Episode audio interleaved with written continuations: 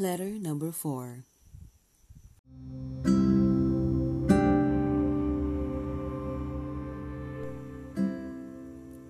In the bottom of my heart lies a secret which I have never told a soul in the world.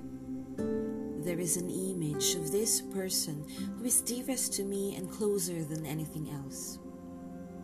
A quote by Melanie Rock.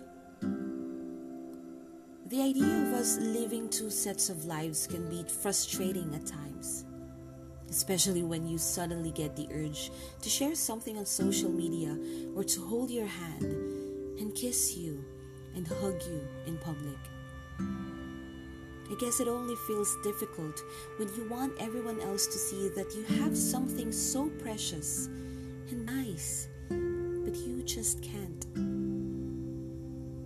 Nevertheless, not being able to open up to the world wouldn't stop me from loving every inch of you and treasuring every second I spend with you. Even if that means I would have to keep two versions of myself one that looks at you and admires you from within, and another one that tells you, I love you every chance she gets and gives you butterfly kisses in the morning. Hope you know how much you mean to me. I love you so much that there aren't enough emojis to express it.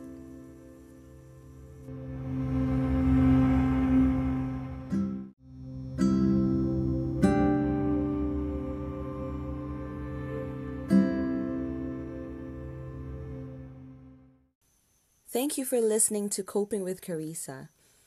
This is Dear You, Love Who. Send your letter now at copingwithcarissa at gmail.com.